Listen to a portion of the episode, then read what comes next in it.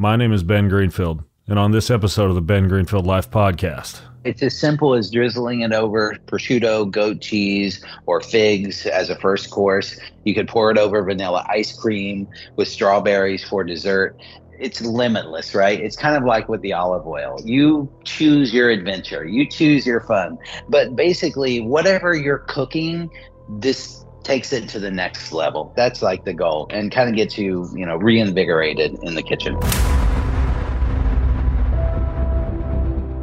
Faith, family, fitness, health, performance, nutrition, longevity, ancestral living, biohacking, and a whole lot more.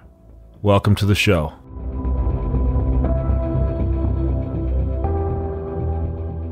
All right, let's talk ketosis when your body churns out ketones, it is a state of metabolic efficiency, mental clarity, improved athletic performance, better metabolic health.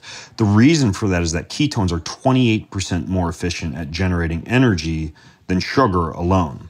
That means you can do more with less. And ketones are usually made when your body's pushed to the limits, when it's deprived of carbs, when it's fasted, when it's had a whole, whole bunch of fat, coconut oil and butter and all the things but you can also, using the magic of science, shift yourself very rapidly into a state of ketosis that you'd normally have to fast for days to get into by supplementing with liquid ketones. You can usually drink ketones to do this. And there's one form of ketone brain fuel called ketone IQ, fittingly enough. And it is literally, quite literally, brain fuel. None of the insulin spikes or caffeine jitters or mid afternoon energy crashes you get from most energy drinks. You just fuel with ketone IQ, one serving of this stuff, and it shifts you into the state of ketosis that you want. Again, without being fasted or restricting carbohydrates. So it's almost like you get to have your cake and eat it too. Or if you're already into ketosis and you want to put the icing on the cake and get even deeper into ketosis, this stuff works fantastically for that too. It's made by HVMN. They created this stuff through a $6 million contract from the US Department of Defense, deep partnerships with some of the top researchers in the ketone industry. It's a cutting edge drink, and you get 20% off. Here's how go to hvmn.com and use code BENG20. That gets you 20% off any purchase of Ketone IQ. That's an exclusive offer for my listeners only. hvmn.com forward slash Ben G. It's called Ketone IQ by HVMN. All right, if you're a biohacker who's looking for the newest cutting edge products to push your brain and body to that total outer limits of what's possible. You got to check out Nootopia, N O O T O P I A, Nootopia, the most powerful nootropics on the market today. They're taking the industry by storm, these stacks of nootropics, because they're safe, they're legal, they're highly effective. You probably saw the movie Limitless. It's like that. You take the right formulas at the right times, and you can focus intensely, block out distractions, reduce stress and anxiety, enhance your creativity, boost your memory, a whole lot more. And the best part is all their formulas come with a full one year guarantee. So there's zero risk for you to try them for yourself. So here's the deal. If you feel like you're not fully maximizing your potential, whether personally or professionally, then you owe it to yourself to try Nootopia's formulas. They're a total game changer and they're going to give you 10% off of any of them. Here's how. You go to nootopia.com forward slash Ben. That's N O O T O P I A dot com slash Ben and use code Ben10 to get 10% off of any order. That's nootopia.com slash Ben and use code Ben10 to get 10% off of any order. Do it. You'll thank me later. One of my favorite ways these days to strengthen my immune system and optimize my recovery is by getting in my Clearlight sauna. It's a Clearlight infrared sauna helps you create heat shock proteins that stimulate cell repair and help to rebuild muscles faster and protect against degenerative diseases like Alzheimer's and Parkinson's. And most people aren't aware of the essential role that these heat shock proteins play in immune function too, which is really nice this time of year when there's sicknesses going around. It allows your immune system to react more quickly and efficiently to viruses and pathogens. It helps to inhibit viral replication and decrease levels of inflammatory cytokines while at the same time The heat increases nitric oxide production in the body, which also has antiviral effects. Now, what I have at my house is a Clearlight Sanctuary sauna because I can get a whole bunch of my friends in there. We can sit around, we can chat, we can burn incense and sprinkle essential oils like little hippies all over the place. But we're also guilt free because all the Clearlight saunas, unlike many of the saunas out there that basically microwave you while you're inside of them, these ones have EMF and ELF shielding. So you're not exposing your body to harmful, dirty electricity. And they come with a lifetime warranty which is the ultimate guarantee of a quality product. And these things are high quality. So you get their complete line that you can check out at Clearlight Saunas when you go to healwithheat.com. Healwithheat.com. Mention code BEN for extra discount and free shipping. That's healwithheat.com. Mention my name, Ben, for a smoking hot deal and free shipping. Hey, so I've talked before on the podcast about how I get these olive oils, like uh, artisanal olive oils, they're called from this place called the Fresh Pressed Olive Oil Club sent to me on a quarterly basis. And they're really great. Like I use them to dress up my entire diet. And it's really good, unadulterated olive oil. I, I like them so much. I did a podcast with their founder, TJ Robinson, called the, the Olive Oil Hunter. It's a pretty badass name or badass uh, moniker. And so we had a fantastic discussion. And then, like two months ago, I get this package from TJ and I thought it was olive oils. I opened it, it wasn't. It was vinegars, like these four different sensational vinegars, like handpicked by TJ, and they were like acidic and sweet and tart, and in this whole variety of different kind of like versions. I didn't even realize so many different versions of vinegar existed, but there's like a pear balsamic vinegar and a calamansi gourmet vinegar and this a condimento balsamico de Modena vinegar, which I think is another form of a balsamic vinegar, a vinaigrette de Banyuls. I don't know if I'm pronouncing that correctly, but this one was just like super bright and tart, an Italian vinegar. And I enjoyed them immensely and later found out that TJ, kind of similar to what he's done with the Fresh Pressed Olive Oil Club, is now doing a vinegar club. So, anyways, I decided that I want to interview TJ about vinegars, like how to use them, what kind of recipes to use vinegar in, the versatility of vinegar, how to do like your own marinades and glazes and sauces. And I have just really enjoyed the process of learning vinegar. But the thing is, there are health aspects of vinegar that I think more people should know about. And I started to dive into it to prepare to interview TJ and thought, holy cow, there's so much here. So, what I thought would be fun was for me to give you like a background on the medicinal uses, particularly the anti-glycemic effects of vinegar, but a lot more for vinegar before I actually get TJ on and take a deep dive into a lot more of the culinary aspects of vinegar. So the show notes for everything that you're going to hear, my my own descriptions for you and background of vinegar, all the way down to my fascinating discussion with TJ, you're going to find at bengreenfieldlife.com slash vinegar podcast. That's bengreenfieldlife.com slash vinegar podcast. So here we go. First of all, TJ is going to share a little bit more about how the vinegars are made at the specific farms that we talk about. But vinegar, that actually comes from a French word, vinaigre. That means sour wine. And you can make vinegar from pretty much anything you can ferment. So you can make it from wine, molasses, dates, apples, pears, grapes, maple syrup, potatoes, beets, like freaking whey, coconut honey, you name it. So uh, initially, yeasts will ferment any of the food sugars in any of those products I mentioned to alcohol. But then what they do is they add bacteria. It's called acetic acid bacteria. That converts the alcohol to, of all things, acetic acid. And commercial vinegar is made by either a fast or a slow fermentation process. So, for the fast fermentation process, that liquid gets oxygenated by agitating it, and then the bacterial culture is submerged, and that allows for the rapid fermentation. Then, for the slow vinegar method, which is usually used for things like wine vinegars, that's where they grow the acetic acid bacteria on the surface of the liquid, and the fermentation takes weeks or sometimes months. But that longer fermentation period allows for the accumulation of this non toxic, like slime that's basically yeast and acetic acid bacteria. And it's known as the mother. You might have seen the mother before if you've had kombucha. That's a popular like vinegar like drinking compound, a fermented compound and it has this this mother in it and that's the yeast and the acetic acid bacteria so a lot of manufacturers of vinegars will filter and pasteurize the final vinegar product before bottling it to prevent the mother from forming because a lot of people don't like that almost like gooey booger like substance in their vinegar but that's where it comes from so most of the cool properties of vinegar arise from the presence of that acetic acid, that organic acid. It's responsible for the tart flavor and the pungent, kind of like biting odor of vinegars. But acetic acid is not itself vinegar.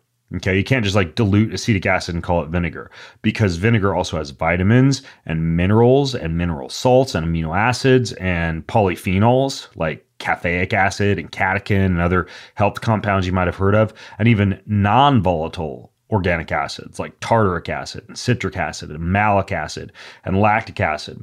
Now, there's a whole bunch of different kinds of vinegars too and tj will get into this with us but you've got you know basically herbal vinegars. That's like wine vinegars or white distilled vinegars and they'll typically season those with things like garlic or basil or tarragon or cinnamon or clove or nutmeg. Then there's fruit vinegars which are wine and white vinegars that they'll sweeten with fruit juice to give you like a sweet sour taste and then you've got balsamic vinegars, and that would be like in Italy, they'll make that from grapes, which gets harvested super late, fermented slowly, and then aged in different kinds of wood. You might, with uh, like Asian vinegars, be familiar with rice wine vinegar. That's made in Asia, or coconut vinegar made in India or the Philippines, or date vinegars are very popular in the Middle East. But all these are just examples of ways that you can take this acetic acid and modify it to create vinegar some of the medicinal uses, some of the things I want you to know about before we get into the culinary aspects with TJ. So, first of all, vinegar has a really good effect for fighting infection. This dates all the way back to Hippocrates back in 400 to 300 BC, the father of modern medicine, who would actually recommend vinegar for cleaning things like ulcers and sores and it's used all the way up to physicians in, in modern day. You know, in many cases, uh, for example, they would uh, formulate what's called oxymel, which is this popular ancient medicine, and that was used for coughs and still works very well for coughs. It's just a mix of honey, and you typically mix four parts honey with one part vinegar, and that's an amazing cough syrup that you can just make at home if you you know don't have the time to go buy the overpriced you know cough drops at the whole paycheck. So that's one way that you can use vinegar in addition to using it topically but it's also used as a household disinfectant. Like we use it a lot to clean our kitchen and our bathrooms at the Greenfield house. Unlike bleach solutions, it doesn't really cause as much damage. You can even swish with it in the mouth for uh, an anti infective type of treatment in the mouth. You can use it for insect stings, for jellyfish stings, for nail fungus, for head lice, for warts. Like there are so many topical applications for vinegar. It's one of those things that's just like kind of like uh, oil of oregano is one thing that's always in the Greenfield medicine cabinet. Vinegar is also a big component of our home medicine cabinet. Now, the topical effects of vinegar are not the only medicinal effect it also has some really powerful cardiovascular effects. A lot of people are familiar with taking a shot of vinegar before you have a meal to keep blood pressure or blood sugar low, and that works. But vinegar also lowers blood pressure you can actually consume vinegar on a regular basis, and they've done studies on this and found reductions in what's called renin activity and aldosterone concentration, leading to a direct drop in blood pressure and management or support of healthy blood pressure with the regular consumption of vinegar. It may also affect like the calcium absorption in the colon. That that could be why it's having an effect as well on blood pressure but they have reported a lower risk for fatal ischemic heart disease among participants in this huge nurses' health study who had uh, oil and vinegar salad dressing frequently. Obviously, there's a lot of other crap you can get in salad dressing, but the idea of just like taking and, and TJ will probably talk about this, I'm guessing, but extra virgin olive oil with just like some of his artisanal vinegars, mixing that together and having that on the counter, you know, with some sourdough bread or, or some salad, for example, amazing for its cardiovascular and blood pressure lowering effect. Now, vinegar also has anti tumor activities. They've noted tumor regression in rodent models who have pre existing cancer, particularly colon cancer, who frequently consume a vinegar medium. Now, I have not talked to anyone who's ever done like a vinegar enema. That might burn a little bit. I'm not saying to put up the butt, but regular consumption of these bacterial fermented vinegars seems to help the colon, especially when it also has dietary fiber, produce more short chain fatty acids and more butyrate, which allows for better cell differentiation and better health in the colonic flora. Vinegars are also a really, really good source of polyphenols, which I mentioned earlier, and that might also be why vinegar is associated with this strong anti cancer effect that you'd also associate with things like fruits and vegetables and wine and coffee and chocolate. And, you know, because those are so commonly used in the prevention of cancers as well as cardiovascular disease, I think that vinegar can be added to that list of foods for the polyphenol aspects of vinegar for disease risk lowering for a lot of different chronic diseases. So next is the blood sugar control. Works like gangbusters. I mean, obviously, there's lots of expensive supplements out there like berberine. My company Kion, we make Kion Lean, which has bitter melon extract in it and some other vinegar-like compounds that can help to lower blood sugar after a meal. Metformin is another popular one. Dihydroberberine is another popular one. But frankly, if you've already got vinegar in your cabinet, you have a pretty cheap solution. I know it's not the tastiest, but you have a pretty cheap solution that you can literally grab a shot glass from your cocktail cabinet, put the vinegar in it, shoot that back anytime before you have carbohydrates. And I wear a continuous blood glucose monitor so I can speak to the effectiveness of this. It really does lower blood sugar. And the reason that they think that is, is the acetic acid apparently helps the metabolizing of a lot of different forms of sugar, like sucrase and lactase and maltase. And so essentially, it's acting as like a blood glucose disposal agent by affecting the enzymes that help to digest these carbohydrates. I mean, that that's why it's kind of cool. You could like take bread, dip it in a vinegar medium, and lower the ability of that bread to be able to raise your blood glucose, which would also, of course, cause you to become fuller in a faster period of time and would also lower a lot of the potential health effects of having chronically elevated blood glucose. So the glycemic effect of vinegar is pretty cool too. And again, it's literally as simple as just like taking a shot right before you have a meal. And in most cases, apple cider vinegar seems to be very effective for that. But some of TJ's vinegars, like his pear vinegar, I can get a similar effect with, and I think it tastes a lot better. And I suspect the polyphenol content might be higher. Now, of course, talking about the medical aspects of vinegar when it comes to lowering blood pressure, lowering cancer risk, having an anti-glycemic effects, being used for cleaning, being used for topical infections or funguses, etc. That's all cool, but the flavor profile and the way that you can use vinegar from a culinary standpoint is also fantastic. Not all vinegar is created equal. I can't wait for you to hear from TJ about these vinegars that he's now just like the fresh pressed olive oil club allowing for you to have delivered to your house on a quarterly basis. And it's like right up there with one of my favorite culinary shipments now. When i get tj's vinegar and when i get like my Kalima salt and when i get tj's olive oil these are all things that just make life freaking better from a culinary standpoint. So that all being said let's jump in and talk to tj robinson the olive oil hunter who i suppose is now the Vinegar Hunter. All right, folks. Well, as promised, we're moving on to the actual interview with my culinary expert on this podcast, T.J. Robinson. Like I mentioned, he's known as the olive oil hunter, but I have now come to know him as, I suppose, the vinegar hunter too. I don't know if that rolls off the tongue quite as well, but TJ is actually known for his palate. I mean, he's judged in Italian olive oil tasting competitions. He's been importing this rare, fresh pressed olive oil that's super flavorful and healthful, extra virgin olive oil for years now. And like I mentioned, I've I've been a customer for gosh, I, I think almost ten years now with the olive oils.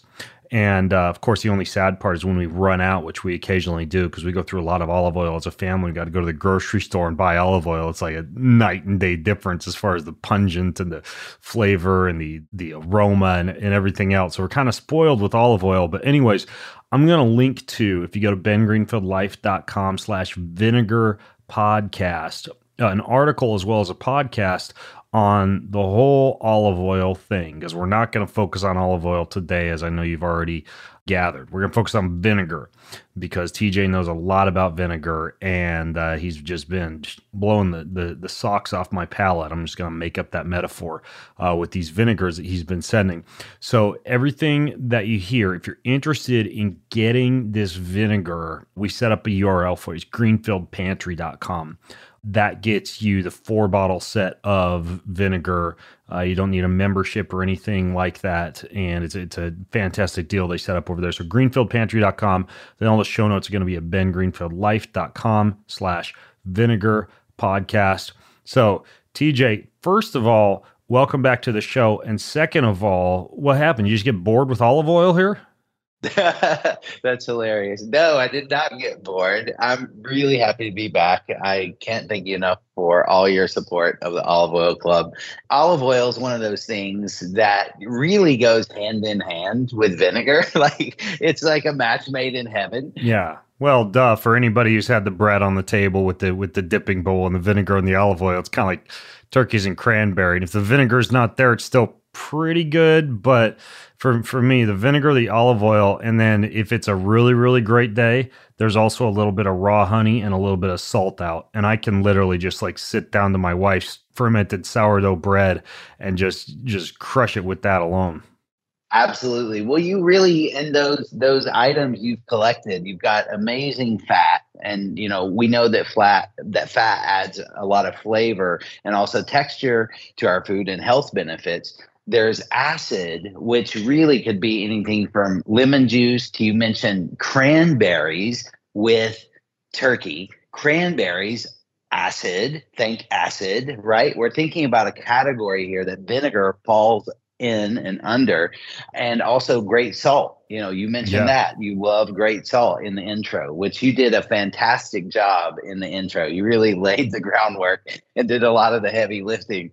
But, you know, really getting into it and, you know, why I got interested in vinegar I travel a lot. I'm into cultures, I'm into cuisines. My work for as the olive oil hunter, which I've been doing for a few decades now, takes me to amazing regions where not only grapes are grown, but also uh, olives, olives and grapes. So both are planted there, and then other fruits as well. So essentially, I'm in these areas exploring the cuisine and the culture, and a lot of times when vinaigrettes are made, whether people are deglazing pans or whether they're marinating or saucing or pickling or drizzling or finishing a dish, there's usually a local vinegar on the table. Hmm. And when I say local, these are barrel aged vinegars. These aren't run of the mill like cider vinegar, which isn't barrel aged, or a distilled white vinegar, which we're pretty familiar with those.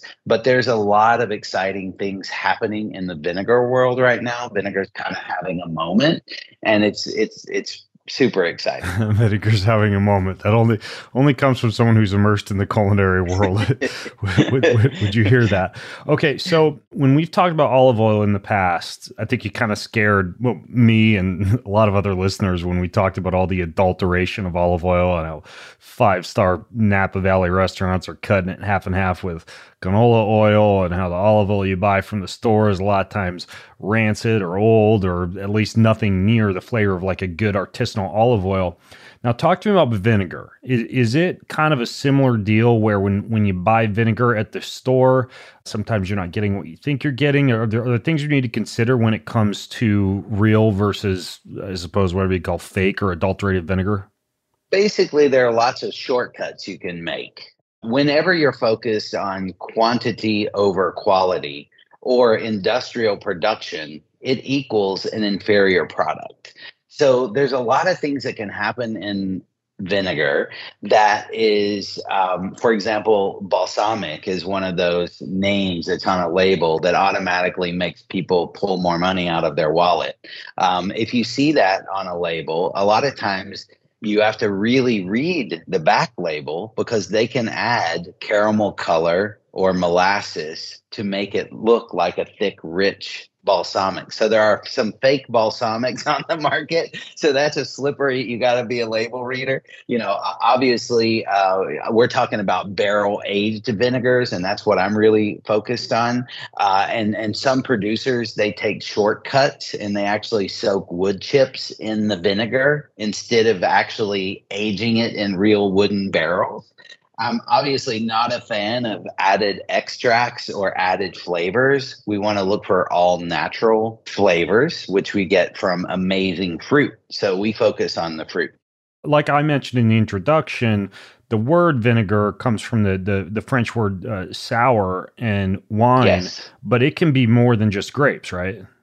Absolutely, absolutely. Like we we've got uh, last year in this collection, I had an amazing um, apple balsamic. This year, I have a pear balsamic from Austria that's just incredible. Yeah, the pear stuff's amazing. By the way, I made a, a an Australian uh, uh, barramundi fish last night with the pear vinegar and olive oil. So good. Oh man, that sounds incredible. Well, it's it's it's got this level of sweetness to it, and then also this acid that's really been nurtured over time in a barrel that's really just lets evaporation happen.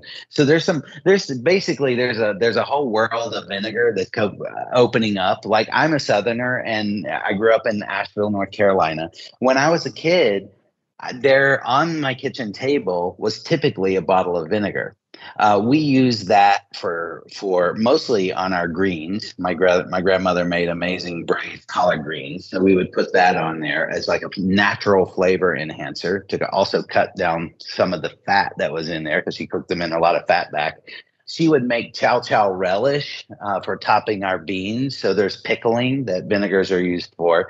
And then also uh, every summer we would pick our chili peppers and make homemade hot sauce, which, if you think about hot sauce, the number one ingredient in hot sauce is vinegar. Yeah. So vinegar has this you know way of like opening your palate so it's a really interesting uh, product that we can explore. And then in culinary school, so I kind of grew up with those humble beginnings and just, you know, like a lot of people my age, probably just enjoyed apple cider or white distilled. But then I started to move on in my culinary journey through culinary school and also through traveling around the world and really getting exposed to these artisanal vinegars, these barrel aged vinegars. So, this, uh, speaking of the South, there's a company in Virginia that's doing ramp vinegar now. Ramp? You mean you mean like the greens, the ramps? Yeah, wow. ramp. Yes, ramp infused vinegar. So there's some really interesting, you know, products that are that are coming on the market. But whenever this happens, Ben, like olive oil, when it gets like everybody's getting excited about it, that's the time when the cheap junk tries to enter the market, the crappy stuff, and demand the same prices as the good stuff. So this is the time where you really have to get your listeners educated on, you know, reading labels and that sort of thing. So we can we'll definitely go more into that. But on the road, as I told you, I was exploring all these cuisines, and these are the vinegars I was putting in my suitcase and bringing back to America. These were the vinegars when I was visiting the Christmas market in uh, Germany, and I found this amazing uh, pear balsamic. You know, that was I got a bottle, I put it in my suitcase. You know, years later, fast forward a few years later, now I'm working with that producer to actually produce it uh, for members of my olive oil club. So yeah, it's it's kind of full, just kind of come around full circle at this point. Okay, so I'm just curious, like for you logistically, how do you find what do you call it, a farm or a, a vinegar producer? Like how how do you actually hunt them down? Is it just kind of knowing the right people? I like to use this word that I've kind of coined, uh, vinegar vintner, because making a beautiful barrel aged vinegar is like creating a very fine wine. So it's a lot of tasting. Olive oil producers, since they do go hand in hand, recommend local vinegar hmm. producers. Mm. I also um, I talk to local chefs. I meet foodie friends, whether I'm in Australia or Chile or in Europe. I'm always exploring. You know, I'm sure. Are there things that you like to shop for when you're on the road? Are there foodie gifts that you that you're like? Oh, I'm always after the pistachio nuts or something like that. Not necessarily, but there's like places I go. Like if I'm in Hawaii, like usually coffee or macadamia nuts. If I'm in Japan, I like the little. Uh, I think they're just like little gluten bombs, but those those chewy little like candies that they have in like the Japanese candy stores. And then also I like uh, some some of like the the soy sauce type of marinades over in Japan. A lot of times uh, when I travel, I also will just kind of like dig into whatever the local place is known for. Like you mentioned, Asheville, North Carolina, you know, total foodie city. And, and, you know, for me, sometimes I'll go get in line at like, what's that biscuits and gravy place down there, for yes, example. And biscuit head. So yes. yeah, biscuit head. So I'll go stand in line for an ungodly amount of time to try biscuits and gravy. And then I'll like, I'll buy gift cards for people to those type of spots. So yeah, I usually come back from any vacation with increasing frequency. It's, it's hunting down whatever a, a cool local food is and bringing it back. Chocolate's another one that I'll do a lot of, but yeah, absolutely. I, I, for for me, food pairs perfectly with travel yeah travel adventure cuisines and I, you know any time i travel i like to go in the grocery store. That that to me i can go in grocery stores and i can You're really like Sam understand Walton. culture. Exactly like i, I want to understand like what uh, parts of an animal are these folks eating? You know like i, I really can understand a lot. Um, there's also a lot of global awards. There's specialty food competitions around the world. So i kind of geek out on this with spreadsheets. I try track the global award winners of specialty food competitions in the vinegar category. I also, you know, travel, I bring them home. Uh, for the consumer, it's obviously not as easy. There are a few basic education points that I would like to share. Uh, Okay. We talked about fully reading the label. We talked about uh, staying away from all artificial colors and extracts because I don't like taking a cheap vinegar and then adding some type of extract to it and then put throwing it in a fancy bottle with a fancy label. So there's some of that going on. Uh, we don't we want to stay away from that. You always want to look for a country of origin or a region of origin. Oh, so so sim- similar to wine or olive oil. Exactly, exactly. You want to understand the concept of terroir. Terroir refers to the microclimate, the soil. It's really understanding what that area imparts, what's special about that, and what that imparts in the final product. Is it barrel aged? It may say barrel aged for five years, etc. So look for barrel aged if that's the style of vinegar you're shopping for. Was it produced on a single estate? A single estate versus you know mass company out there, uh, big you know brand. Uh, also related to balsamic, and we, when we taste this balsamic, we can we can really dive into that. But you want to pur- uh, purchase a real authentic Italian balsamic. And from Modena, Italy, from Modena, Italy, which is a region called a, a and it's a city in Emilia Romagna, which is Hmm. probably one of the best eating regions in Italy. It's got the trifecta of amazing ingredients. You have Parma ham, you have balsamic vinegar, and you have Parmigiano Reggiano, all produced right there and in that area of Emilia Romagna, on top of Lambrusco, uh, great great wine. So there's there's a there's some really good stuff to look for. And so remembering that concept of uh, where it's from, there are what are called controlled designations of origin those are referred to like in France, it would be called an AOC, or in Italy, a DOC or DOP. Those are areas that are protected by the European Union, kind of like champagne. You can't just make a California sparkling wine and label it champagne. No, there are international laws that actually protect certain products in the European Union, which is super cool. And then, was it made with a quality fruit? Because like olive oil starting with olives as a fruit vinegar also has to start with a high quality fruit All right, folks, your feet are important. Skin on the bottom of your feet has thousands of nerves used to control your movement and your posture. The more you feel your feet, the more you feel the ground, the the better you move. A lot of injuries, orthopedic injuries, knee injuries, ankle injuries, hip injuries, even shoulder injuries start with the feet. So, this genius group at a company called Naboso has developed a whole line of products just for your feet. We're not talking about toenail clippers. We're talking about things like their NeuroBall for triggering proprioceptive receptors in the bottom of the foot, splay no- toe spacers you can wear while you're asleep or during the day to allow your toes to become more like ancient humankind's toes rather than the modern compressed toes we walk around with these days.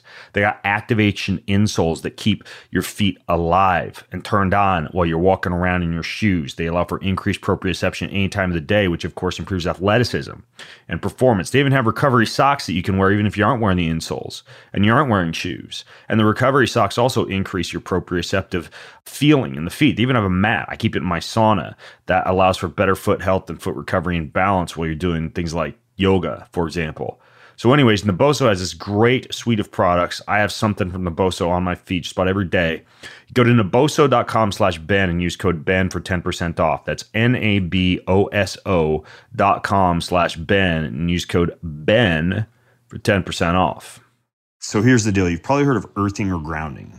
And clinical research has shown that this stuff works, getting in touch with the planet. The problem is we can't all walk outside in our bare feet like dirty hippies. Maybe you work indoors and you have difficulty getting access to the earth or the ground to earth or ground. And so you're missing out on all the electrons you absorb when touching the planet. Those electrons neutralize free radical damage. They squelch inflammation. They restore healthy endocrine function. They enhance cellular gating and circulation which improves the cellular uptake of nutrients and oxygen and hormones and maximizes the removal of cellular waste. The list goes on and on. But what this company, Ultimate Longevity, has done is they've created all these mats mats for your mattress, for your pillow, blankets, things you can stand on while you're at your desk. They originally designed them for sleeping, but they can be used anywhere. You can travel with these ground therapy mats, including the ability to be able to put them on your bed while you're sleeping at, say, like a hotel if you want to be grounded, give you six to eight hours of uninterrupted grounding. And more time means more beneficial electrons, means greater results. It's a full body grounding process, which maximizes the electron transfer way beyond what you get from just your feet. So you get healing electrons at the time when your body does most of its healing and repair if you're using the sleep mat, which means during the entire night of sleep. So, over 20 peer reviewed research studies have been published on the health effects of grounding. We're talking inflammation, sleep, pain, stiffness, circulation, wound healing, HRV, vagal tone, serum electrolytes, thyroid function, blood viscosity, blood glucose, even things like depression and anxiety and tiredness and fatigue and mood are all affected by grounding. Ultimate Longevity is the place to go for grounding products. Here's the URL to visit for an exclusive offer ultimatelongevity.com slash ben that's where you can get grounding mats for your mattress your pillow your blankets whole bunch of valuable grounding and earthing tools to help you bring down inflammation jumpstart healing increase energy so this is how you can biohack your relationship with the planet earth ultimatelongevity.com slash Ben is where you want to go. Just imagine a hotel surrounded by nature, vineyards, and gardens. This forest classified as a historical garden in a very special country. At a hotel located in the oldest demarcated wine region in the world. Imagine this place has a state of the art spa, 2,200 square meters, 10 treatment rooms, an indoor pool with underwater sound and chromotherapy. Imagine a kitchen team that brings to the table not just delicious food at this place, but values environmental sustainability and wellness and local sensitivity and global sensibility. Imagine being able to be bathed in luxury and being able to be local, to buy local, and to eat local, not caged off as some fancy tourist, but as a part of the community and a part of the terroir of the region. Well, that's exactly what you experience in Portugal at their Six Senses luxury retreat. And I'm going to be there for a special event that you can read up on at bengreenfieldlife.com slash six senses. It's called the Boundless Retreat. And at bengreenfieldlife.com slash six senses, you can see everything we're doing. Every day starts with a healthy farmhouse breakfast, morning movement session with me. You get access to three different 60 minute spa treatments that you can choose from throughout the day, indoor pool and vitality suites meditation, sound healing, an alchemy bar with kokodama and yogurts and pickles and sprouts workshops, retreat meals all made from locally sourced organic produce, Q&As and sing-along sessions with me. This is going to be an amazing, remarkable, once in a lifetime experience. You get four nights full board accommodation in a deluxe room there at the facility. And this thing, as you can imagine, is going to fill up fast. It's in Portugal at the Six Senses Retreat in Portugal. Again, all the details are at bengreenfieldlife.com slash six senses. And the dates are February 27th through March 3rd, 2023. February 27th through March 3rd, 2023. I hope to see you there. So these additives, by the way, are we talking about like um I know coloring, the caramel coloring is an issue. A lot of people have a poor reaction to that, and then thickeners can cause some some gut issues in people. What about GMO ingredients? Do they add a lot of GMO type of ingredients to some of the vinegars as far as a vinegar additive? I'm not aware of GMO. I'm aware of artificial color and okay. artificial flavors. So, like if someone buys a, let's say, a strawberry vinegar, it may have a strawberry extract in it not real strawberries or made with real strawberries. So I stay away from all, you know, the chemical produced stuff and I try to go natural, old world time basically where where time's involved and and passion and care and love not uh not the cheap route. Okay. All right. Got it. So as far as the actual different kinds of vinegars that are in the, the shipment that I got, I mean, like a lot of people, like I'm aware of white vinegar, which we use a lot for cleaning, but never mix that with bleach, by the way. That, that creates a, almost like a chloroform type of reaction. So be careful with that or hydrogen peroxide. But, but vinegar is great for cleaning. We use white vinegar a lot for cleaning. And then I've always been a fan of balsamic vinegar, have always just used it in a very amateurish fashion, you know, drizzling over fish or on salads or whatever. And then typically like an apple cider vinegar for either making like a, like I do a clay mask once a week and I'll mix the clay mask with the apple cider vinegar. Uh, my wife will use apple cider vinegar for a lot of her beauty treatments. And then, of course, that can be used medicinally or even, like I mentioned in the introduction, to take like a, a shot of prior to a meal to lower the glycemic index of the meal. So you got white vinegar and balsamic vinegar and apple cider vinegar. I think those are probably like the top three that a lot of people know about. But how many different kinds of vinegar are there? there are a lot. Basically, anything that could be fermented, you can then, as long as you could make alcohol out of something, you could literally do the second step of fermentation on and get acetic acid. Okay, this the second step is when is when you mix the uh, when when the acetic acid bacteria will transform the alcohol into acetic acid, and that's what makes the vinegar. That's like the secondary fermentation process. Yes, that's the mother. So think of a mother as kind of like a sourdough starter. I know you're a big fan of yeah. sourdough. And you're probably going to be passing down to your children the sourdough starter that you guys have made. And your sourdough probably has a story behind it from, you know, coming from someone, you know, down the line. But the mother is this protected, really, it's just uh, cellulose, uh, but it, it is a great bacteria and this mother over time adapts and is used to increase flavor in the product. So the mother for each specific vinegar is very important to the final flavor. So yes, that is something that's protected uh, in this pro- process and basically the mother eats the alcohol that was in the fermented product and then that creates the bacteria which creates acetic acid at different levels right? Because some of these vinegars that we're going to be tasting have higher levels of sugar in them, but also have higher levels of acid in them. So the two kind of balance each other out and kind of give you that sweet tart taste that is so, you know, sought after. It's interesting. You could have, you know, different vinegars at different uh, percentages and and that's really cool in your kitchen. You want to have a uh, assortment of things that are really tart all the way to the very extreme end, which is viscous and sweet. Yeah, I actually want to get into how you would choose which one to use because that's something I'm still trying to decode. And maybe when we get into tasting each of these vinegars, you can share like what you might use each one for because I, am actually really looking forward to this. I, I, have this this big box on my desk and it's got uh, four different vinegars in it, and you know, I'm a member of the olive oil club and you just randomly started sending me this vinegar, but had I signed up for the actual membership, would, would this be something I'd get whatever, like three months or so? These, uh, like a shipment of four bottles? It's actually a one, it's not a club. Okay. It's a one time a year collection. Okay. So this summer I did a European road trip. Uh, a buddy of mine has a, German, uh, small uh, Mercedes German motorhome, and we did a road trip from Barcelona up into France, across into Italy, then Austria, then Germany. And I curated this four bottle set. And I did this so my club members would have a collection because vinegar can age and gets better with age.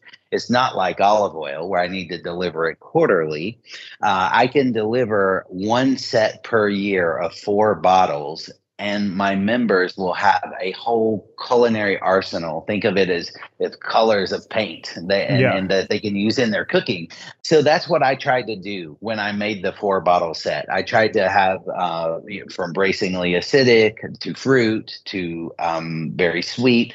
Uh, so it's kind of like one of those things that basically arms you for a full year ahead of vinegars because we don't use as much vinegar as we do olive oil. Most people use, uh, let's say you're you're doing a, a vinaigrette.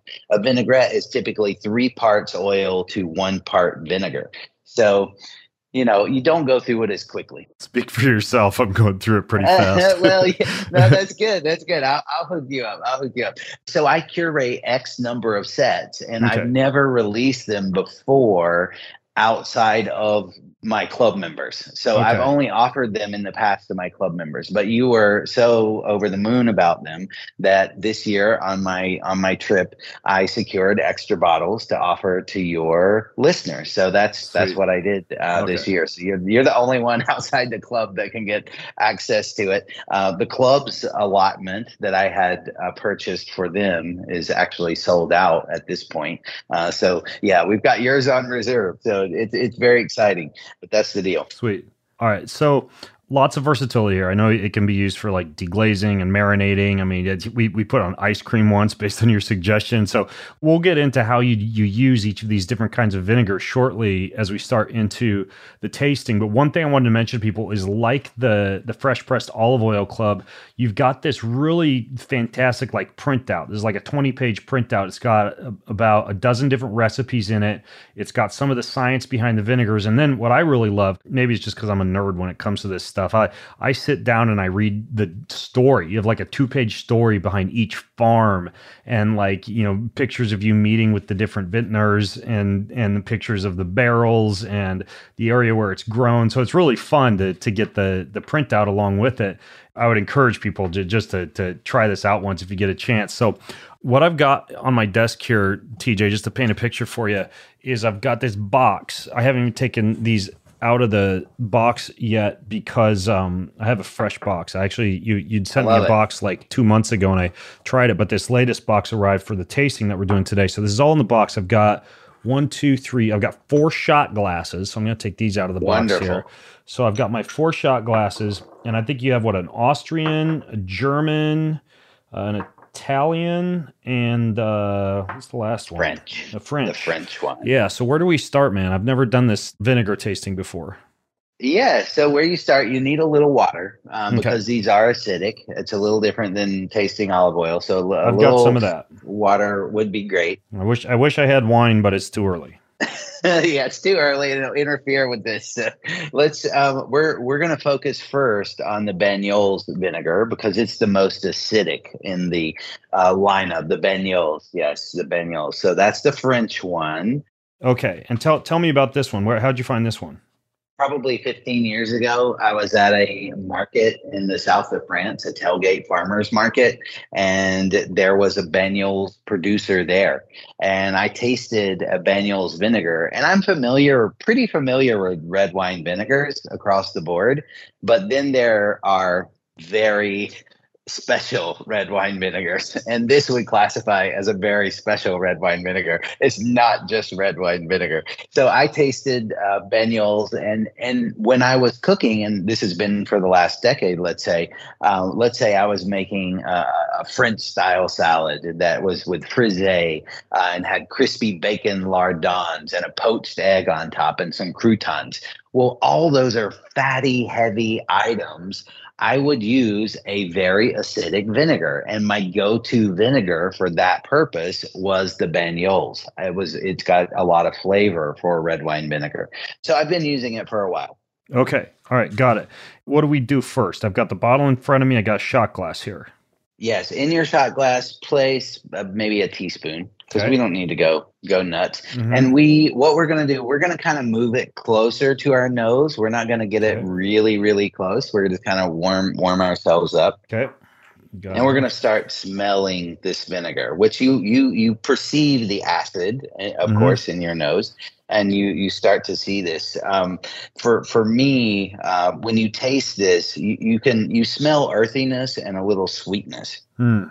Just smelling at this point, um, these grapes were aged in barrels outdoors. These uh, for about three years for the winemaking part of the process this area is a UNESCO World Heritage Site for how these vineyards were planted. They've been planted on these terraced slopes where the Pyrenees meet the Mediterranean, and they get very little rainfall there. And the soil is a schist type of soil these roots from these grapevines really have to work super hard in all these cracks and crevices to get water and survive the heat of summer and very little hmm. rainfall. So there's some struggle that happens in the grape production. Uh, and typically, one of the main items of this area is a Banyuls wine, which is a fortified wine or a sweeter dessert style wine we may get some hints of, of sweetness, but it's not okay. going to be a sweet vinegar compared to the uh, balsamic. But that's just a little bit of, uh, uh, you know backstory on this. So, and how how long does a vinegar like this age for, like in in the oak barrels? Yes, so three eight, three years in the first part of the process, out under the sun in a barrel, and and that's the winemaking process and then it's brought inside the mother is added and then it's brought into a French oak barrel, a small French oak barrel, where it sits for an additional three years, somewhere around there. Okay. Uh, every batch is different depending on where that barrel is stacked, kind of in the rick house. If it's higher in the house where you get more heat, in winemaking call it the angel share, the evaporation that happens. Uh, the angels take more. If it's on the lower part of the uh, barrel room, the vinegar cellar, you won't get as much evaporation. So it really there there is not like a hard and fast rule. That's why you have to have experts involved, like a great like Geoffrey at this uh, at who's the winemaker at this estate he actually barrel selects, uh, and then of course I was there as well. So it, it's it's a fun, it's a fun, really fun process. But um, so let's take a little bit of this vinegar, you know, whatever you're comfortable with. I don't want you to cough or choke, so just start mm-hmm. really really small. But we we're talking about the nose. I get hints mm-hmm. of brown butter on the nose. Mm-hmm. I get a little rose water. Little kind of like fennel licoricey type of aroma. Yes, a- yeah. absolutely. Plums, maybe some vanilla. Think about mm-hmm. vanilla bean. That kind yeah. of yeah, maybe just a little little bit smoky. Yes, absolutely, and that could come from the toasted oak in the barrels too, okay. because that really imparts some flavor because they sit in in there for so much time. So let's take a little tiny sip of it. Okay. Mm my oh, palate's awake now. It's like my palate's oh, awake. I know. We're recording this at like 11 a.m. And, and, the last meal I had was just like my morning little superfood smoothie. So this is the this is a shift. This is definitely a little bit more savory. wow. Mm. Yes. Yes. So on the palate, it's acidic, yet there's a hint of sweetness. There's a fresh with notes of fennel, ginger, currants, toasted walnuts, and raisins is what I had in my report. Mm. And really, I get a little taste of like a brown butter or sherry vinegar if I just let, you know, as it kind of, you know, my palate kind of cleans there. So yep. this one, I, I use this one in rich dishes where I balance out fattiness. So items like an antipasto salad, let's say antipasto salad, right? We, where it's got provolone, it's got sliced prosciutto, it's got salami, pepperoni, all that sort of stuff, and a big hearty salad. Well, in that kind of salad, I have a lot of fatty ingredients going on. This is the ideal vinegar. It's going to cut directly through that fat and make that salad just so flavorful. I mean, yeah, it's been what a minute since we tasted this, and it's still like going on. There's a little party going on in my taste buds. It's pretty incredible. Oh yeah, yeah. It, it just keeps growing in the mouth. Now, the fact that it would pair really well with like a, a, fatty meal. You know, one of the things I like to make, especially this time of year in the winter, is like a traditional, like a French beef bourguignon stew, where I'll, you know, I'll, I'll brown the cuts of of stew meat in the bottom of a Dutch pot, typically with butter or bacon fat. But you could use something like this to kind of like deglaze the the pot or the pan beforehand, right? To to get all those caramelized bits in the bottom and and make a little little bit of a sauce. You are exactly on the path. I would totally do this with beef bourguignon. Yeah. It's a great like substitute for red wine, but also you can do the same thing with say the Gölles, the the pear. My wife makes some pork chops, for example. So you would oh. sear some pork chops. Oh my gosh. I have I have two beautiful bone-in pork chops in in the freezer. Oh, keep okay. keep, keep going, right. keep going. All right, I'm going to set that up for you. I'll, we'll get back to that when we talk about Gölles because I will tell you more about that. But okay. let's let's go let's go a little bit further on this bagnole. So this one I also use for quick pickling.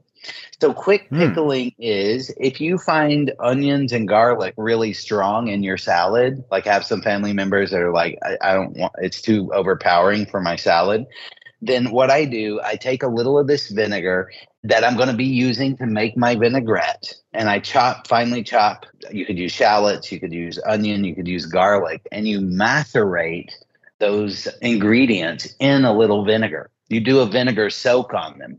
And so basically it's like pre-blooming those ingredients in the vinegar. And then later in the process you would add your other ingredients maybe some mustard or maybe some and then your olive oil. How long would i leave something like the the chopped up onions or the garlic inside a vinegar like this Depending on how big they are, I mean, you could go as little as 15 minutes and I don't know, as long as maybe an hour. Okay. Yeah, so not that long. No, not that long, but basically you're imparting the flavor. You're letting those flavors bloom uh, in advance prior to adding your olive oil, mustard, herbs, etc. Yeah. So this one for me is a quick pickling vinegar. It's got enough acidity to be able to pull that off.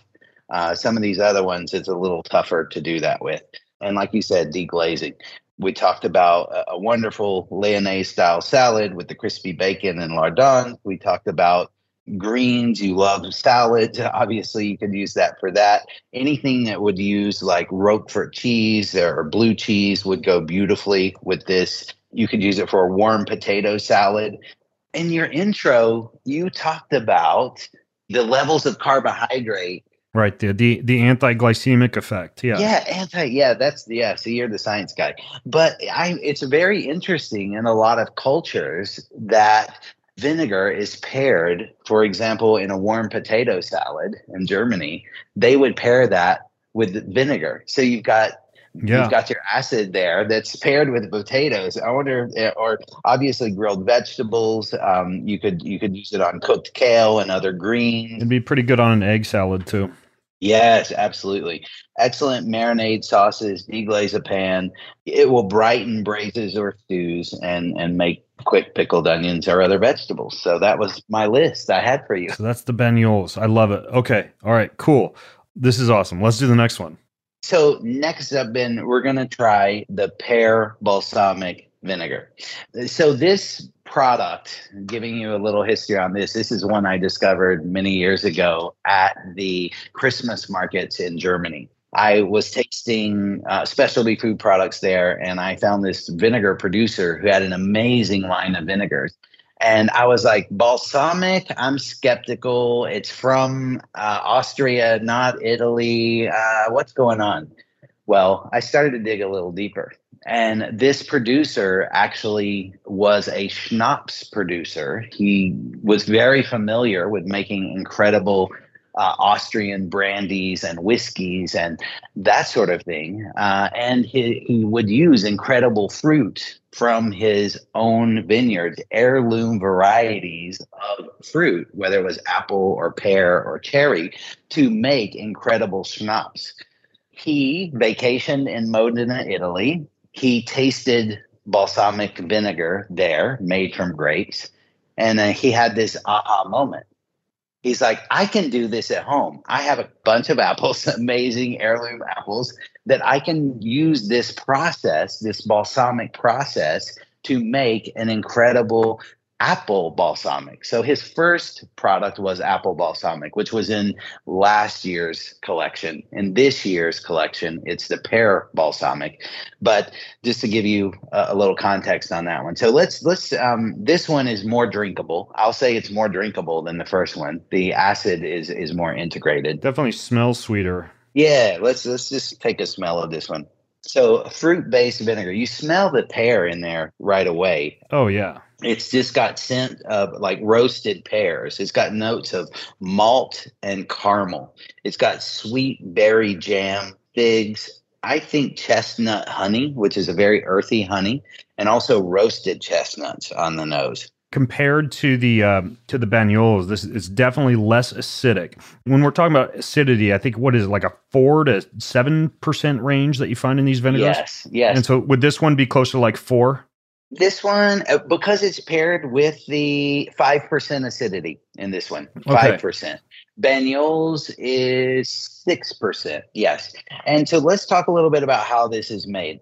This producer, Gölles, uh, he, he made this trip. He, he's got these amazing uh, old world varieties. He boils down pear juice as the first step. Kidding. And then he actually ferments the pear juice and then after that introduces his mother and then he places it in barrels and it's barrel aged for many years he doesn't you don't want to over age a pear balsamic because the the pear flavor starts to dissipate so his apple balsamic was an 8 to 10 year in barrel this is closer to a 6 uh, four to six years in okay. barrel for this one. Just read the label. So we were going to look for that, you know, really nice pear flavor. I'm gonna go ahead and take a sip. I can't wait any longer. so I'm gonna take a little sip of this. One. Yeah. Oh my gosh, I'm already thinking of putting this one on like a vanilla ice cream. Wouldn't that be good? Mmm. Man, that's good. Yeah. Oh. So there's a slight earthiness, um, reminiscent of vanilla pipe tobacco. Hmm. I get this like vanilla pipe tobacco. I also get hints of cinnamon and grapefruit zest. I also taste stewed pears. I get delicate notes of vanilla, dried plums, caramel. Mm, there's the caramel starting to come. Yeah. The dark cherries, hazelnuts, orange marmalade, and macadamia nuts. So those are what I, I said as the tasting notes on the palate. We were talking about pork before, these pork chops you have in the fridge. So here's what I would do. I would sear my pork chops, however you, you normally do that in a pan. I find with these thick pork chops, I have the the big pastured pork chops from uh, U.S. Wellness Meats. I really like their pork. I actually uh, I sous vide it at about mm. 140 degrees or so, usually about two and a half hours, and then I do my sear. But typically, when I sous vide it, I'll have a little marinade in the sous vide bag, and so I'm even doing that before I get it out to the sear. But suppose I've I've sous vide it, then then w- what would you do for the sear? You could probably use a little of this in the in the sous vide because it breaks down the protein uh, and will give you it'll actually tenderize. So meat you or vinegar you can actually use to tenderize meat. In the past, I've used for for that sous vide bag. Uh, one of my favorites is a little apple cider vinegar with a Dijon mustard. But this would I think this would be way better than the apple cider. This will take it off the chart. So okay, so when you're done searing it, take your your pork chops out of the pan, add a little grainy mustard or Dijon mustard, whatever you have. Then add a splash, remove it from the heat, add a good heavy splash of the pear balsamic vinegar, and then let it reduce with the fatty richness of the pork. It's just going to make an incredible sauce. You really don't need, when you have really incredible ingredients, you don't need a million ingredients. It's it's pretty spectacular. Yeah. Let's say you have some fresh thyme around, maybe pluck some fresh thyme at the end to put in the sauce but that's all you need. And a lot of people throw the best part of the dish away mm-hmm. they remove the food and they don't deglaze the pan. That's called fond, F O N D, and that fond is where your flavor is. So anytime yeah. you're you're cooking a protein, remove the protein, add a splash of great vinegar, add a splash of wine, work it with a spatula, and you've got an instant sauce right on your hands with a lot of flavor. Yeah, because you're getting all the caramelized bits in the bottom, and then that's like the fond. And then when you add the vinegar, that gives you your sauce. By the way, my wife and my sons are gone tomorrow night. I've got somebody coming over to do a little cranial sacral therapy on the back of my head for some tightness. And I'm literally going to go upstairs after that and have my own little pork chop party all by myself in my kitchen. It's going to be amazing. You've you've got my Friday night planned out for me, man. I'm looking forward to this. I, I, love it. I love it. Well, you know, you you got incredible ingredients, so it's going to be pretty spectacular. This one over bitter greens is fantastic. Uh, like I said, stewed collards, that sort of thing. Uh, mustard greens, that sweetness of the pear with mustard greens. Just a quick saute of baby mustard greens, or even the super mix. We we will um, do a quick saute on super mix, and then wait, what's super mix? Super mix is like a, um, it's like it's called super greens. I should have used the word super greens. It's like a, there's a package of, of greens in the grocery store. It's usually near the salad spring mix and it's called super greens. It's like baby. Oh, I think uh, I know the one you're talking about. Yeah. It's yeah. A, it's a real quick side dish, right? If you were looking for like a one minute side dish, like heat a pan, throw in your super greens, with some olive oil, little salt, and then just kind of move them around. Just gently cook them. You don't want to cook them until they are completely wilted, and then just finish it with a little bit of incredible pear vinegar or balsamic or calamansi, depending on the dish, and you're going to have a pretty spectacular side in like yeah. less than five minutes. Yeah. By the way, I'm, I'm gonna I'm gonna up up level your super greens recommendation because I have a uh, a lettuce grow out in my uh, out in my garage, which is a whole vertical vegetable growing unit. And so I order my seedlings from that. And in the winter, I can have like 20 different varietals of fresh greens. So right now I've got like a shiso leaf, I've got some thyme, some rosemary, lettuce, kale, butter lettuce. And so I can go out there and just grab a whole collection of that and, and use that in this uh, this super greens recipe. So you ever seen one of those? Those big vertical indoor grow systems? They're very cool. They're very yeah. cool. I'm very jealous. I travel too much. I usually am on the road for olive oil about over 200 days of the year. So I don't, I don't have to maintain and eat those those greens. But I'm sure some family members would help me out. Like shiso, really? You're growing your own shiso? Like I'm so yeah. I'm so jealous. Like, have you um ever heard of a shrub cocktail before? Are you familiar with shrubs yeah. at all? Yeah basically a shrub for your listeners that don't know is a vinegar based cocktail.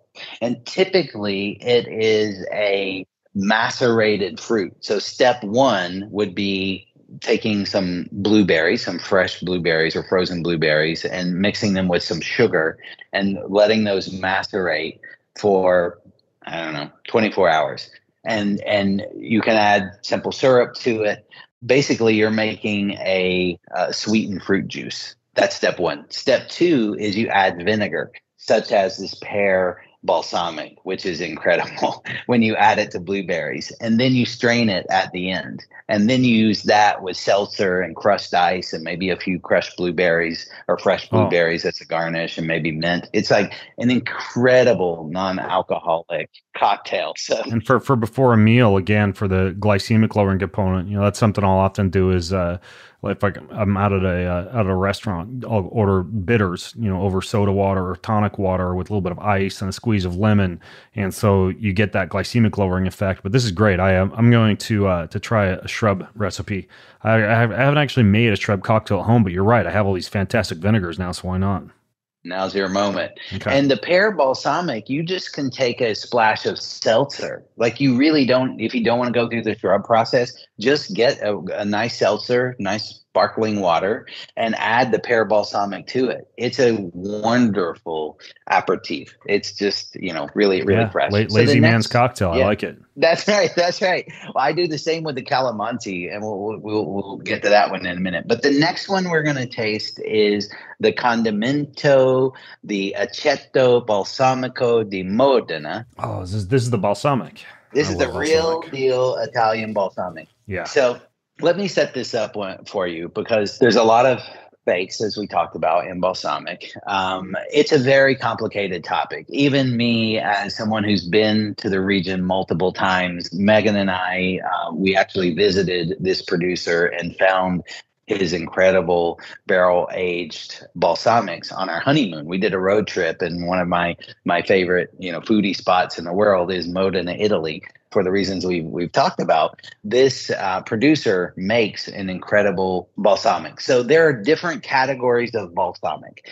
The most expensive comes in a very tiny bottle. It is basically boiled down grape must, which is grape juice that they that they reduce, and then it's added to what's called a battery of barrels. A battery of barrels is maybe like 10 barrels of different sizes. Maybe the first one holds 20 gallons, the last one maybe holds a liter.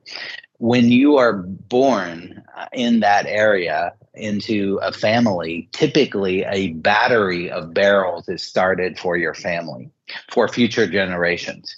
So people in this area, uh, Emilia Romagna, Modena, are very particular when it comes to vinegar, Mhm. and the the the vinegar that's produced in this very small system, this closed uh, cast system with the the sequence of barrels of different types of wood, cherry, oak, um, chestnut, because they impart different flavors. Essentially, the the process that happens is aging takes a lot of years. It's 12 to 24 years to get Wow. a tiny bottle of vinegar and it sells for like 200 bucks a bottle. So it can be really expensive. So it's too extravagant to use in vinaigrettes in your kitchen. It's too extravagant to, you know, really just use as kind of an everyday vinegar, which you could the one I've produced. All right, so that's like what's called DOP is that level that we were talking about, about 200 bucks for a very very small bottle. You typically use it on strawberries, you would use it on uh, risotto, that sort of thing. So that's step 1. And then on the other end of the spectrum is IGP. And IGP is another classification and there are uh, producer organizations in these regions that actually classify your products depending on the quality. So if I wanted to produce a DOP vinegar, I have to send a sample to the panel who has to certify it and say yes you're approved you can sell that so that was not accessible to my club members so i i stayed away from that i went with kind of a hybrid which is called condimento. You'll notice the word condimento on the Mhm. top of the bottle. there. Yeah, I saw that. This condimento category, so there's DOP, there's IGP, and then there's condimento. Condimento gives the producers the flexibility to try to make a vinegar that has a very similar flavor and texture to a really amazing DOP without taking 12 to 24 years or longer. Okay. So that's why I chose to use a condimento because in my kitchen, I like to use balsamic as a sweetener in vinaigrettes. Like I would typically do a blend. If I were making a vinaigrette for a salad, I would blend a little bit of the balsamic with a little bit of the Banyuls because I want that acidity, but I also want that sweetness in there as well. So when I have my olive oil and my salt, I've just got this incredible trifecta for my greens. So that's the, um, you know, that's what I would do. So You're so impatient. You don't want to wait 25 years for the IGP. yeah, I mean, it, it would make you would be too coveted, right? It'd be one of those things you'd leave in your pantry and not touch. Too fine to drink. yeah, it's too fine. It's too fine.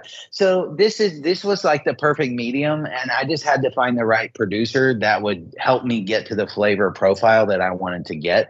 Which meant leaving it in barrels longer, meant uh, using a mixture of barrels. I've got cherry, I've got chestnut.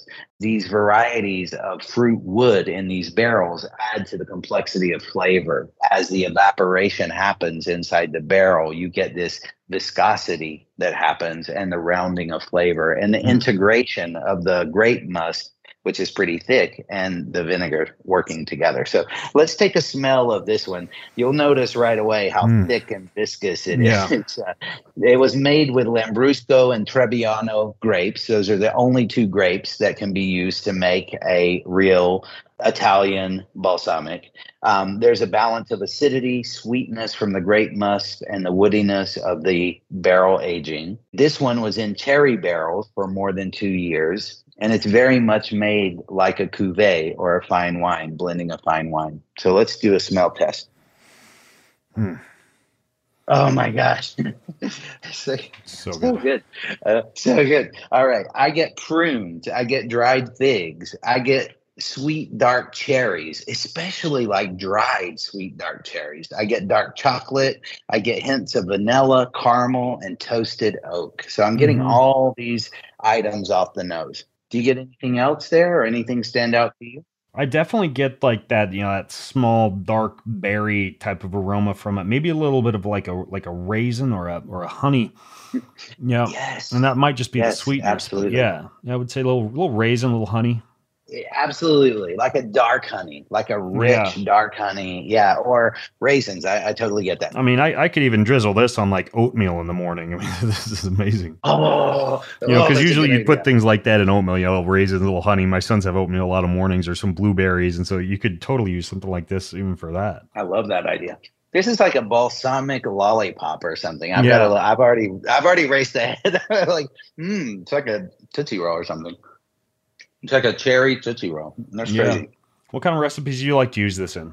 So for me, um, I love that it's thick, tangy, velvety. I love that all the taste in there, uh, from the dark honey to the plums. I think it pairs beautifully with cocktails. We talked about uh, shrubs, making shrubs for for me i like i said i usually blend it with other vinegars. I don't like my salad super sweet so i use a blend of the Banyuls and the balsamic. You are a huge fan of organ meats and wild game. Yeah. This one is incredible with oh, wild man. boar. Wait with wild what? Wild boar or no venison Yes, venison especially. Think about this one as or lamb. If you were doing a rack of lamb and that rack of lamb comes out of the oven and you you slice it on a and place it on a, a platter and you drizzle a little bit balsamic think about how that acid is going to just bring that roasted rack of lamb alive. It would honestly be really nice on even even like a lot of times I'll do a, a thin sliced uh, liver or heart, and a lot of times I'll dredge it with egg and coconut flour and some spices, and and then fry it up with a little bit of olive oil. But I could even try uh, almost very similar to like a like a sous vide because I'll do that sometimes with the organ meats. But I I don't know if I'd need to bread it and fry it so much if I had something like this. I, I might actually see how that pairs, like like a balsamic, a fine balsamic like this with an organ meat. It could actually be pretty good. I think it's going to really, really work. Um, for me, you know, it's as simple as drizzling it over prosciutto, goat cheese, or figs as a first course. You could pour it over vanilla ice cream with strawberries for dessert. I mean, there's really, it's limitless, right? It's kind of like with the olive oil. You choose your adventure, you choose your fun.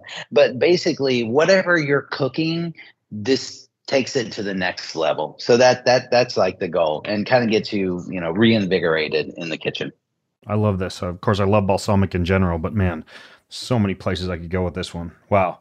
And that's that's really co- that's really cool to know that I mean like, like you're getting the quality of like a multi hundred dollar bottle of a DOP but man, for people who might not be able to afford that or want to see what something like that would taste like and, and not have you know the guilt factor over actually consuming it, what you have in your pantry. Wow, I really like this. You got like man, it's fancy. It's got the lot number on the bottle and everything. Wow, and again, like when you look at the ingredients, there aren't additives. It just says cooked grape. Mu- What's grape must?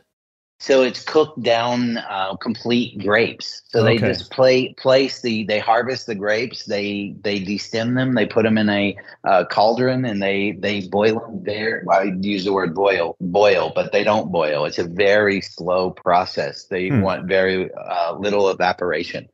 So yeah, that's that's cooked down grape juice essentially, but it's the whole uh, fruit. Uh, for- I have two uh, two actual uh, grape varieties, the Yeah. Lambrusco and the Trebbiano grapes Yeah. used there. Uh, that's also used in Lambrusco. Wow, amazing.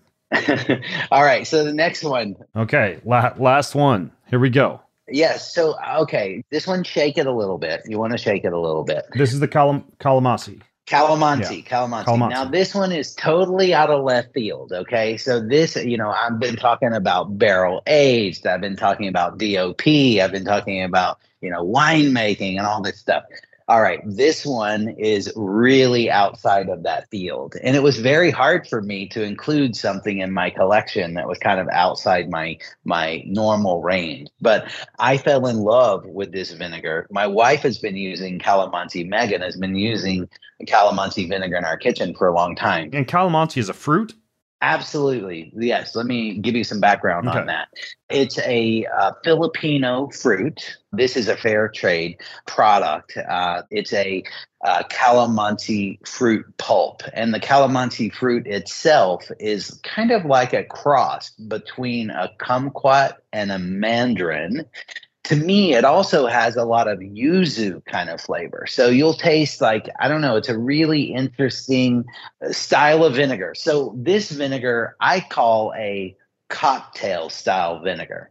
And but there's no real barrel aging that takes place. It's amazing vinegar that it started with a brandy vinegar, uh, just a, a pretty simple brandy vinegar, and then a calamansi pulp is actually juice is added to create and a little bit of cane sugar fair trade cane sugar to kind of round it out a little bit Honestly, like don't laugh, but but initially it's almost got like this kind of like Sprite Mountain Dew type of soda aroma to it. Probably probably because of like the orange citrusy nature of the calamansi.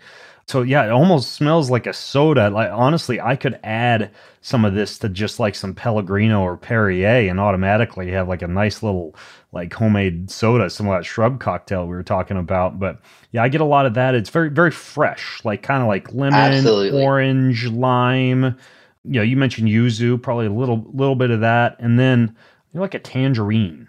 yeah yeah no i totally i totally get it so i say on the nose yuzu mandarin orange lemon lime fresh ginger i smell lemongrass i get a little lemon verbena or like a lemon candle or lime leaves i kind of get the the aroma of lime leaves as well I say we take a little sip of this one because, like Yeah. I said, it's a cocktail Oh style, gosh. cocktail style vinegar. So let me take a little sip. I can't wait any longer.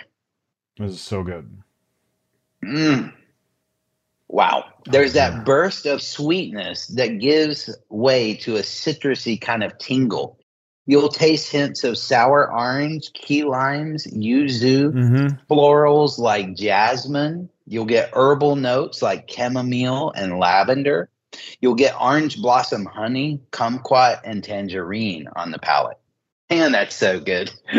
That is really good. I mean, like, oh man, yeah. Just give me some sparkling water and some ice, and I could just suck this down all day long.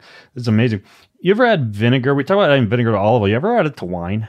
No, I've not tried Just that. curious. You you know, almost like like a sangria type of thing.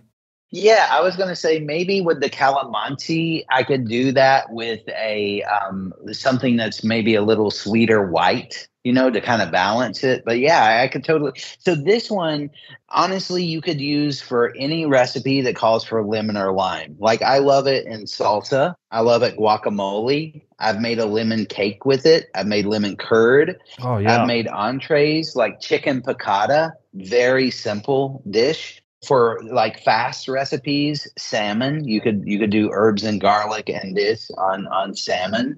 I was even thinking about uh, ceviche or crudite. You're right. Yeah, it would be, especially with that citrusy. I, I have a, sashimi grade uh, fish. All these delivery services, I have a hard time keeping track. A sashimi grade fish, a service called Seatopia. I get a sashimi grade fish delivered to my house once a month, and and a lot of it, of course, it's such high quality, clean fish. You can do a ceviche with it. Yeah, this would be really, really good. A little salt, a little lime, and, and add some of this vinegar to it. Yeah, that's a great idea.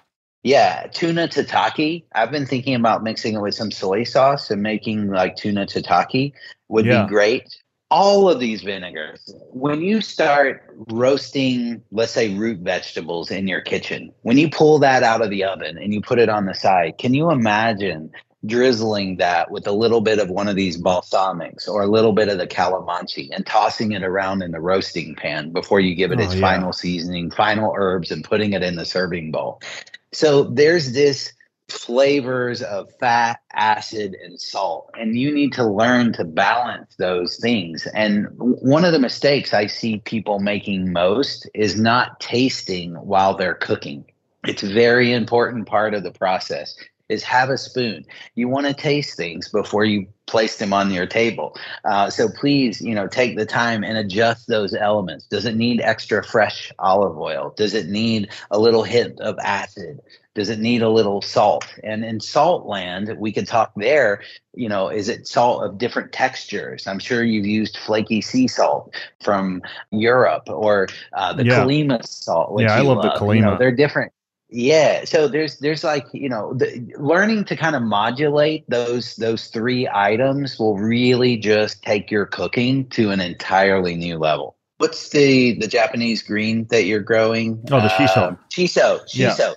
I want you to take some shiso and put it in the bottom of a cocktail glass. I want you to add a little calamansi vinegar to it. Mhm. I want you to muddle it using, you know, a small muddling tool or macerate it. But shiso in cocktails is fantastic. Yeah. Well, it's, it's very similar to mint, so you'd almost get like a little bit of like a mojito effect.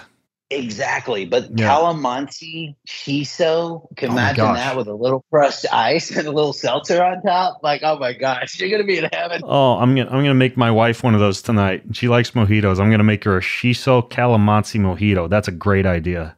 there's just so many cool directions you can go with this. Um, it's really cool to have this in your culinary arsenal. It goes perfectly. My club members were basically begging me. They were writing me all the time, "What vinegar do you recommend?" And I could not really make a good recommendation. There wasn't one that I was like I could get my you know support behind. So I was really happy to be able to you know collect and basically curate this collection of what I would typically put in my suitcase to bring home from my European road trips that's kind of what kind of got this whole thing going. This is so fun. And as you guys can hear, it's- just it opens you up to this whole new culinary universe, and especially, and I'll put this in the show notes if you go to bengreenfieldlife.com slash vinegar podcast, or you could just go to greenfieldpantry.com because TJ made us a, a special URL. Is you, you can get the olive oil if you want to try the olive oils, which I recommend to go along with the vinegars if your pocketbook permits. But man, I mean, if, if you already have tasted olive oils or you, you find the concept of olive oil kind of old news, this calamansi, uh, particularly, like man, just try a little bit of it. It's it's amazing. It's like right around uh, a little under a hundred dollars to get like all four bottles, right? Yes, it's four bottles for 98 bucks. It's a one-time thing. It's not a quarterly selection. It's only the one collection. It comes with the pressing report you talked about, which is filled with recipes, all my pictures from the road trip we talked about, a picture of the producers in the Philippines who actually grow the calamansi fruit for this German producer who makes this incredible calamansi vinegar. It's a fun culinary adventure. We'd love to have you come along. All right, so tomorrow night it's going to be the uh, pork chop with the pear balsamic and a little little bit of a deglaze after the uh, the final sear.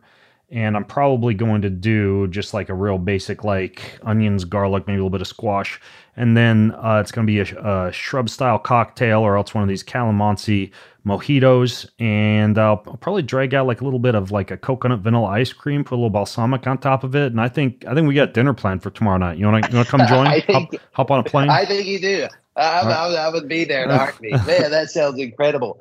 Every course has vinegar in it. It's incredible. You know, it's like there's no limits when it comes to this stuff, which is super cool. Awesome, man. Well, This has been a pleasure. I uh, I have to say this is the first time I've drank this much vinegar at my desk in the morning. I have no regrets at all. This is amazing. So again, folks, I'm going to put all the links at greenfieldpantry.com or also at bengreenfieldlife.com slash vinegar. You can leave your comments, your questions, your feedback over there.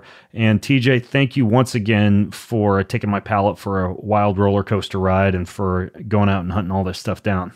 Uh, it's my pleasure. Thank you so much for your support. It means so much. All right, folks. I'm Ben Greenfield along with TJ Robinson, the olive oil slash vinegar hunter. Sign out from bengreenfieldlife.com. Have an amazing week. All right, you may have heard the rumblings about this event, and it's actually happening. So get out your calendar. March 10th through the 12th. March 10th through the 12th, 2023, of course.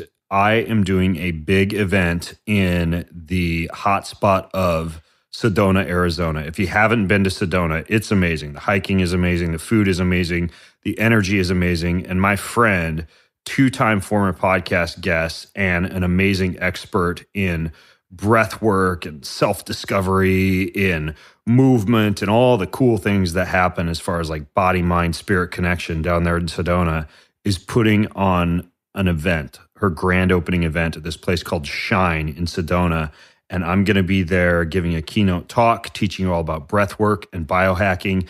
But that's not all. She has so many experts coming in. We have a freaking cacao ceremony. If you've never done a cacao ceremony, it's drinking really good chocolate in a very ceremonial way. You're going to love it. They got mind body reset sessions using quantum energetic technologies, infrared rays, negative ion therapy, crystals, these special mats that you lay on as you do special forms of breath work. They've got a heart expansion coaching session where you actually learn using neurofeedback technology how to guide and modulate your nervous system. The list goes on and on, but what's cool is there's even a VIP dinner with me. I'm bringing my entire family to Sedona and we are going to cook you a Greenfield style home dinner right at a private location. It's a VIP part of this experience. Not only that, but my sister is going to be playing live music there. So the whole thing's just going to be amazing. Anyways, if you want to get in, we're only opening up the dinner to 25 guests, and Shine has limited space. So tickets are very limited for this. They're going to go fast. And again, it's coming up quick, March 10th through the 12th. You can fly into Phoenix if you need to get to the area. If you're already in Phoenix or the Sedona area, you know where you're going.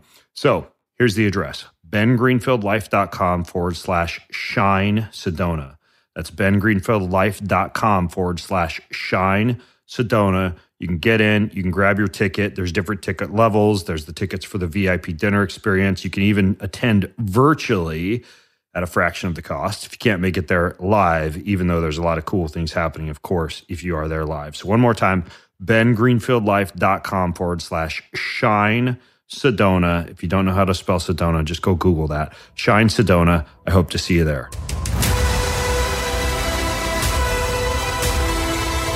More than ever these days, people like you and me need a fresh, entertaining, well informed, and often outside the box approach to discovering the health and happiness and hope that we all crave. So I hope I've been able to do that for you on this episode today. And if you liked it, or if you love what I'm up to, then please leave me a review on your preferred podcast listening channel, wherever that might be, and just find the Ben Greenfield Life episode. Say something nice. Thanks so much. It means a lot.